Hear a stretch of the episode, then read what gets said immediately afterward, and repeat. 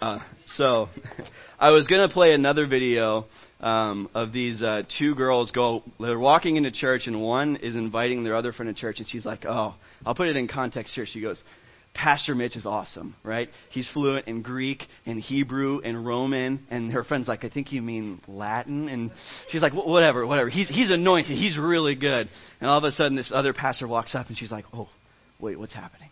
She goes, we, we got to go. We got to go. We, we cannot be here for this. And her friend says, you know, well, what's going on? And she goes, well, this is, this is the backup pastor. This is who they bring up when the good pastor's not there. It's a, it's a waste of our time. We just need to go. And she's like, we're, we're going to stay. And that's where the video ends. And I was going to come up here and say, I'm not, I'm not even the backup pastor. I'm the, the backup's backup. So, Jameis Winston's out. Jameis Winston's backup is out. I'm the third string, and uh, we're going to get started today. I wanted to let you guys know a little bit about who I am. I am Pastor Ben. Um, I am only 23 years old, which means I don't know much, um, but I'm going to get up here and pretend like I do. uh, I've been married now for just over a year to my lovely wife Bethany. Uh, yeah, you've uh, you've probably seen her like peeking a camera through the curtain or back on the computer making sure you guys are singing the right words or back holding your child in the nursery, uh, which just goes to show that she does more for this church than I do. Uh, but don't tell Mitch that because uh, I might lose my job. Um, uh, yeah, so uh, I went to uh, CCC and graduated there uh, with a Bachelor of Arts in uh, Bible with a minor in biblical languages. So I do know kind of what I'm talking about. But I spent a, uh, a year, right around a year, um, after I was uh, after I graduated at Skycrest Community Church, where I was the youth pastor. So I do have some experience in getting up and preaching, but uh, not in front of a crowd like this. So uh, if you guys have your Bibles, go ahead and open them with me. We're going to be in Philippians 4 for our main text today. Uh, we're going to be in chapter 4, verses uh, 4 through 7. If you've got your Bible, it's awesome. If not, it'll be on the screen. It goes like this It says, Rejoice in the Lord always. Again, I will say, rejoice. Let your reasonableness be known to everyone. The Lord is at hand. Do not be anxious about anything, but in everything, by prayer and supplication, with thanksgiving, let your requests be made known to God. And the peace of God, which surpasses all understanding, will guard your hearts and your minds in Christ Jesus. Let's pray. Heavenly Father, we are, we are thankful for your word today. Uh, we're thankful for the peace that you offer us. And ultimately, we're thankful for the sacrifice that Jesus made on the cross to wash our sins clean so that we could have peace with you and reconciliation with you. So we pray that as we open your word today, that your truth would be made known and that we would leave this place a little bit different, a little bit more like Jesus than when we came. It's in your name we pray. Amen. And so here's what I want to do this morning. I want to look at the promise that God gives us in verse 7, right? His peace. And how does that affect our day to day lives? How does that affect um, what we do as a church? And then what I want to do is I want to look at verses 4 through 6 and see how we can receive uh, that peace of God. But before we dive in, I want to give you guys just a little bit of a background. Um, I'm not much of a history buff. I like history, but I think it's important here to understand sort of the. Uh, the climate that this book was written in when Paul was writing, um, how Philippi was, was founded, how it was conquered. So in the fourth uh, century BC, uh, Philip II conquered Philippi. He was looking for these gold mines that were nearby, and so he conquered the land. And it was in the second century BC that it became a Roman province of Macedonia, right? And then nothing happened. Know this is really boring, but it, it trust me, we're, we're getting somewhere. In 42 BC, uh, Antony and Octavian come and they conquer the land, right? And it no longer is part of the Roman Republic. It becomes a part of the Roman Empire. It ushers in the empire, okay? And then what happens is all of these veterans, all of these soldiers end up living in Philippi. And so Philippi is mainly a town of Roman citizens. Uh, they actually, even though they're, it's in Greece, they had they were Roman citizens under Roman law, right? So they were very proud of that. They were very uh, proud to be Roman citizens, and they let everybody know that. And their pride about being Roman actually got Paul thrown in jail when he first went to Philippi because the reason he was thrown in jail, the, the owners of the fortune teller that he ended up exorcising uh, said that he is threatening our Roman tradition. He can't be here. And so they threw him in jail. And we all know what happens, right? God sends an earthquake, and Paul doesn't move, right? Much to the uh, the gratitude of the jailer, and we we find that he plants a church, and he writes this letter, and the reason that he uses these words like guard your heart and uh, you can have peace is because he knows there are soldiers there who think I I do the guarding of my heart, I do the guarding of my land, I am strong enough to do it on my own. I've put my faith in the gold mines that are here, in the natural resources that are here, in my money, in my stature. And, and Paul is going to say here that your, your pride should not come in being a Roman citizen. Your, your pride should not come in your money. Your pride should be in Christ. And what he says is earlier in, in Philippians, he says, You're not Roman citizens first. You are citizens of heaven, and then you are Roman citizens. So I want to say here, RCC, we are not citizens of America first. We are citizens of the kingdom of God first, and then we are citizens of America. Amen. So we're going to dive right in because if their security was not going to be in money, and their security was not going to be in their resources, how are they going to find peace? And I think we, we normally think of peace in terms of peace between men um, sometimes that's faulty, and I want to uh, kind of dive in and say what is what is the peace of God and what is what is not the peace of God. So how does it function and how does it not function? Um, and the first is that peace brings unity, right? In that initial act. Um, I want you guys to think of like in a very general, very basic sense of a peace treaty between two countries. Uh, initially, that treaty is started by what? Normally, a signature on the peace treaty that says, this, this is what my country is going to abide by, and we're going to have peace now. And what I want us to see in Ephesians 2 13 through 15, I believe it's going to be up on the screen, so I'll read it there with you guys. So go ahead and put it up. It says, But now in Christ Jesus, you who once were far off have been brought near by the blood of Christ. For he himself is our peace who has made us both one and has broken down in his flesh the dividing wall of hostility, by abolishing the law of commandments expressed in ordinances, that he might create in himself one new man in place of the two, so making peace. And so, what I want you guys to see is that initial signature on the peace treaty is the blood that, that Jesus shed on the cross, right? He has signed his side of the peace treaty. And, and what we see here is that the dividing wall of hostility in this context here is talking between the Jews and the Gentiles. Those who were near, the Jews who had been given the law of Moses, were near to God. Even though they didn't know Jesus or, or, trust in Jesus, they were close to God. And those who were far off were the Gentiles. And what this is saying here is that dividing wall of hostility between the circumcised and the uncircumcised has been broken. Right? You are no longer two different people. You are one people. And so, what he's also saying here is that the dividing wall of hostility between you and God has been broken down by the shedding of blood on the cross by Jesus. And so, what he's done is he, is, he has signed his, peace, his side of the peace treaty and he awaits your signature. Right? But, and we can have that peace with God. But w- what we also know about peace treaties is that that initial signature on the treaty does not sustain peace. Right? Most of the time in a peace treaty, there are, there are terms that each country must, you know, must do in order to sustain the peace. And in Colossians, uh, well, I'm sorry. Uh, right, so there are terms to the peace treaty, and that means there are terms that we, we must do things in order to receive the peace of God. And John Piper puts it this way that these aren't these aren't have tos. These are these are get tos. We we get to do these things. We have the awesome opportunity to love God because He first loved us. And so let's look at Luke 2:14. This is in the um, the narrative of Jesus' birth. It says, "Glory to God in the highest, and on earth peace among those with whom He is pleased." And then we'll go to we'll go through these pretty quickly. Isaiah 26:3 it says, "You keep him in perfect peace, whose mind is stayed on you, because he trusts in you." And the last one is Isaiah 32:17. It says, "The effect of righteousness will be peace, and the result of righteousness, quietness, and trust forever.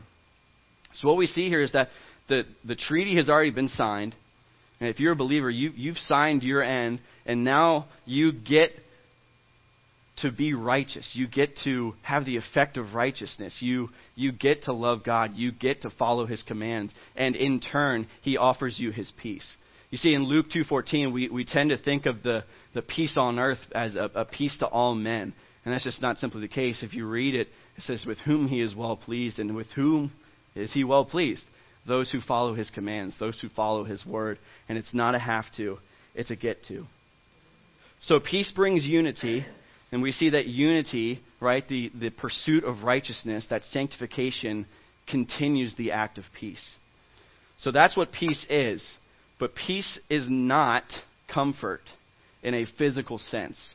Peace does not mean that all of your worries are going to go away uh, or that you will be comfortable uh, physically, right? We know that the, the finality of the gospel is peace forever, eternal peace. But what often happens as an immediate result of the gospel is, is usually conflict. Uh, let's look at Matthew 10:34. Um, maybe 34 and 35, yeah. Do not think that I have come to bring peace. This is Jesus now speaking. Do not think that I have come to bring peace to the earth. I have not come to bring peace, but a sword. For I have come to set a man against his father, and a daughter against his mother, and in case uh, you uh, married ladies out there were thinking you're off the hook, and a daughter-in-law against her mother-in-law. So what is he saying here? Most of the time, your belief in Christ is gonna gonna rub people the wrong way. Um, you, your convictions are going to rub people the wrong way. And so uh, the peace of God does not mean a life without conflict. And in fact, Jesus promises that we would, we would suffer uh, for loving him and for believing in him. And whether that is a physical persecution or emotional persecution, uh, maybe that means uh, your family isn't as close as it was, or maybe that means you lose your job. Um, we are promised that we are going to suffer. And, and Paul is amazing when he says, I count it all joy to suffer like Christ did. And so that's our mindset. Uh, that's our mindset that our life is not always going to be comfortable, but we know where we're headed, and that, that brings us peace. Um, when I was thinking about what was peaceful to me, I, I always thought of a physical place where I felt at peace, and I would, it, I don't know why. It's my old grandmother's house's hot tub, right?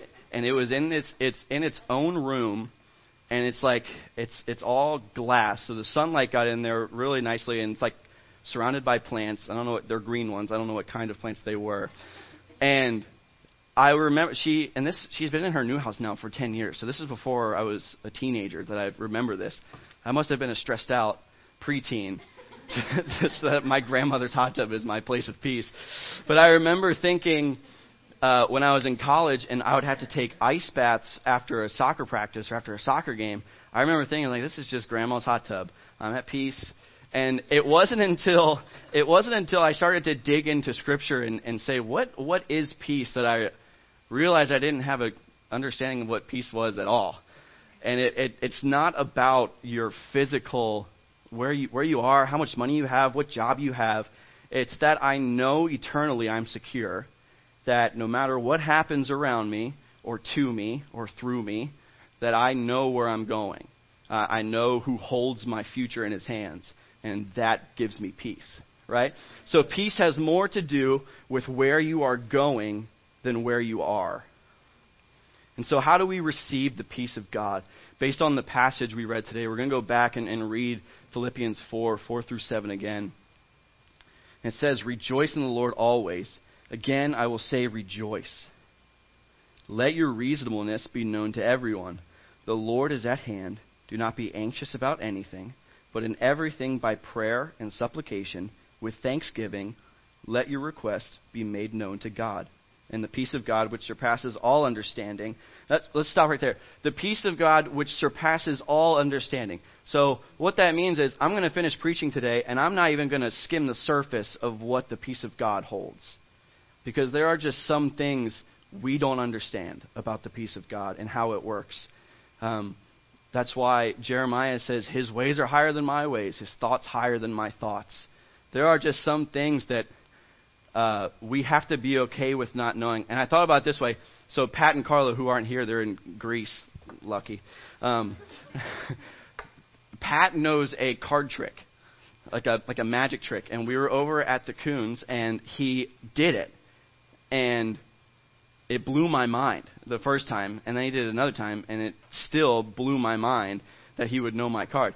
And so he he was like, aren't, aren't you just okay with not knowing how it works? no, I'm not okay with not knowing how. So he taught me. And I thought, I should be okay with not knowing everything, right? If God, His peace is above my understanding, that should be okay sometimes. I think we live in a world where everything I, I need to know now. My dad always says, don't ask me a question you can Google. Like, if you can Google it and figure it out for yourself right now, don't ask me. And we, that's just the world we live in. If I don't know something, we can find out.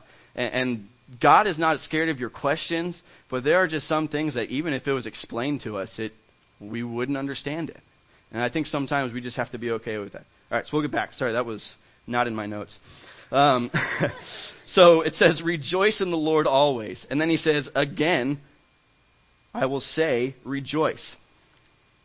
So I, I thought about breaking this into two commandments. So it says, rejoice and rejoice again. Paul is writing this from prison, and he is telling these people in Philippi to rejoice. And that blows my mind that he would be in bondage and be able to say, rejoice in the Lord. Uh, earlier in Philippians, he says, I, I count it all as lost just so I would know Christ. If I die, I count it as gain. If I live, then I get to be with you longer, right? And that's that's his his mentality is if it's bad for me, if it's good for me, I will rejoice. And so that's what he's saying here in in James uh, one, two, and three, chapter one, verses two and three says, "Count it all joy, my brothers, when you meet trials of various kinds, for you know that the testing of your faith produces steadfastness." And what I'm saying here is these commands that we get in verses 4 through 6 allow us to have the peace of God, right?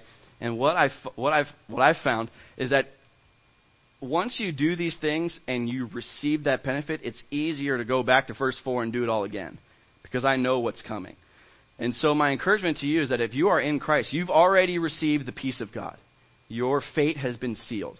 And there's nothing you can do. We sang about this morning. Nothing could separate you from the love of God. But we need to use that motivation to do these four things because it gets easier. So, rejoice in the Lord and then rejoice again. And then it says, be reasonable. Let your, reasonable, uh, let your reasonableness be known to everyone. Uh, if you guys were in a city group this past season, um, and I suggest you guys join when we start back up in the fall, it's awesome. We went through a video series through the book of Jonah. And um, Dr. Eric Mason said that, and he said this when, when we saw him at a conference the church is known way too much for what it's against and not enough for what it's for. And um, I was thinking about that, and a lot of that has to do with being reasonable.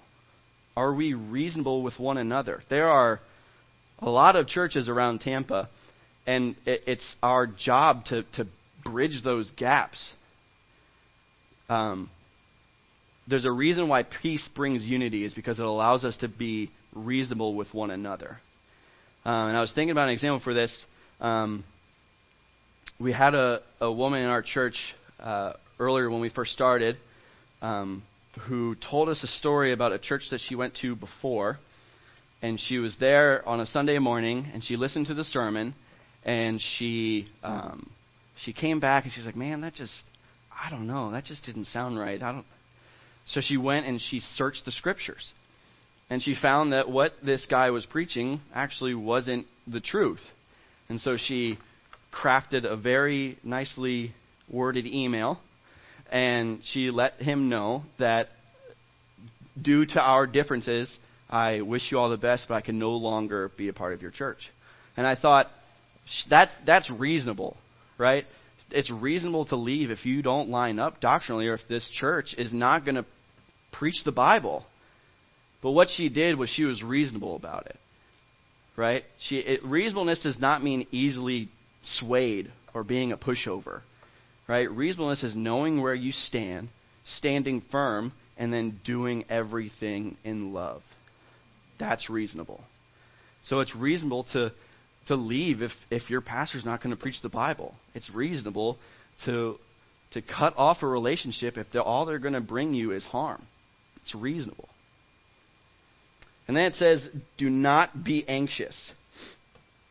So this, this has to deal with already having the peace of God and knowing where you're going. So you, you're not anxious about anything. And so there's a reason why James exhorts us to count it joy when we face trials. There's a reason why Paul can say that he counts everything as loss. There's a reason why Stephen was martyred and was willing to be martyred. There's a reason why Andrew was crucified upside down. There's a reason why people all around the globe are being martyred for their faith in Christ. It's because they're not anxious about where they're going. They know where they're going. And they've put their faith in that. And so, what Paul is saying here to the Philippian people is that you've put your faith in the wrong things. You've put your faith in the gold. You've put your faith in the natural springs that are in Philippi. You've put your faith in Rome, and they're going to fail you. But you don't have to be anxious. If you put your faith in Christ, you know where you're going, and the peace of God will guard your heart and guard your mind. And then finally it says, in everything. What does it say, church? In everything. everything. By prayer and supplication with thanksgiving, let your requests be made known to God. So, in my very short time of being married, I have learned that communication is key. And she's probably rolling her eyes because I don't communicate still very well. I might know that it's key, but I don't do it all the time. And I was thinking it's a lot easier when my wife and I are constantly talking about what's going on, whether it's our finances, whether it's what's going just what's going on at work, whether it's just about our day. It's easier for us to speak to each other if we're in that constant communication. And why is that any different with you and God? I'm starting to learn why Jesus calls us the bride of Christ why the church is called the bride of Christ. And that's because in a marriage, you have to communicate or it's not going to work. It's just not. And so it's the same thing for you and, and God that you have to be in constant communication.